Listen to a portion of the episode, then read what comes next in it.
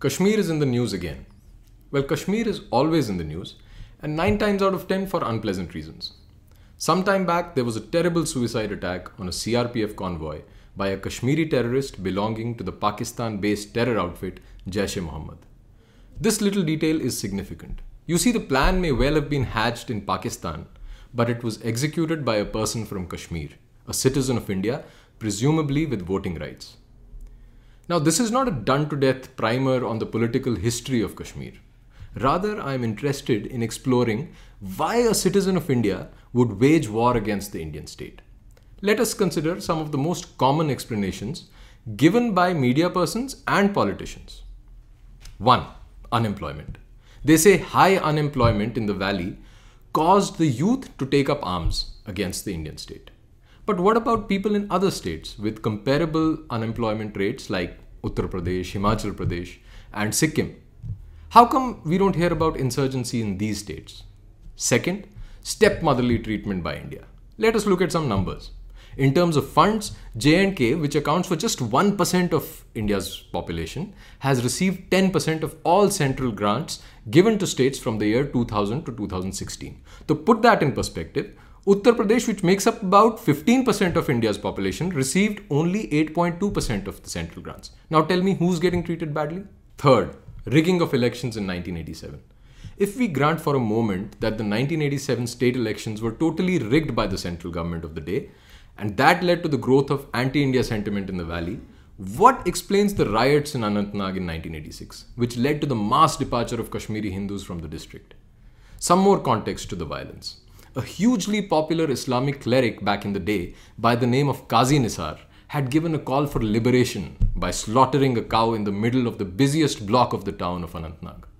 The fourth excuse atrocities by security forces. This one has to be the most fallacious excuse for terrorism ever invented. The stark fact is that the heavy deployment of Indian security forces in the valley was necessitated by the rampant terrorism of the late 80s and early 90s, not the other way around. So, if none of these explanations is good enough, what is it that drives the average Kashmiri Muslim, like Adil Dar or Burhan Wani, to militate against the Indian state?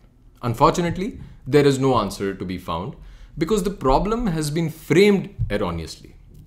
Let us begin with deconstructing the statements of the terrorist himself, the latest terrorist, that is.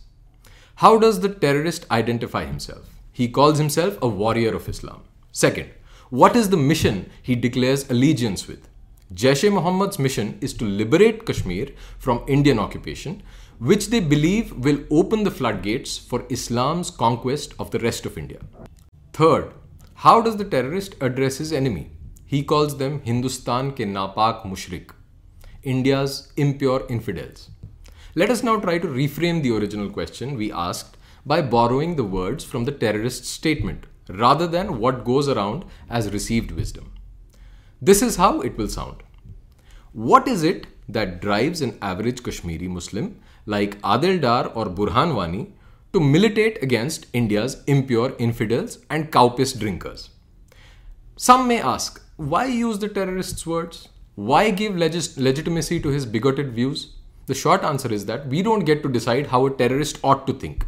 In other words, we cannot understand the nature of this one sided aggression by refusing to acknowledge the motivations of the aggressor. The order of the problem is higher than political. It is a civilizational conflict and it refuses to be solved by political process that deliberately ignores the civilizational context. For the lack of a better word, the exodus of half a million Hindus from the valley in 1990 bears testimony to this fact. No amount of sugarcoating can obfuscate the truth that this was the seventh exodus in the long history of Islam's conquest of the valley. Let us be clear that the abrogation of the Articles 35A and 370 is not a magic wand that will solve the problem overnight. It is just the first step which will have to be followed up by a concerted effort by the government to alter the demographic composition of the valley. We need to send Indians from other parts of the country to settle in the valley so that the virus of religious extremism is neutralized. They know what the removal of these articles implies, which is why they beat their chests at the mere mention of it. Secondly, the unhealthy pampering of the Kashmiri for the last seven decades has rendered Ladakh and Jammu, the other two provinces of the state, as mere colonies of the valley. In all these years, there has not been a single chief minister from Jammu or Ladakh, and the people from these regions have suffered immensely for no fault of theirs. It makes complete sense to liberate these regions from the tyranny of the Kashmiri extremism and empower the citizens of Jammu and Ladakh by granting them separate statehood. Not to mention acting on the long standing demand of Kashmiri Hindus to carve out a union territory for them with the full flow of Indian constitution. There is much more to be said, but let me end here by throwing it back to you.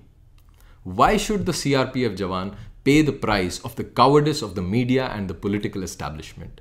When will the Indian society overcome its inertia and truly stand with its soldiers instead of carrying out fake candle marches? How many more brave soldiers must die before people gather the courage to acknowledge the inconvenient truth?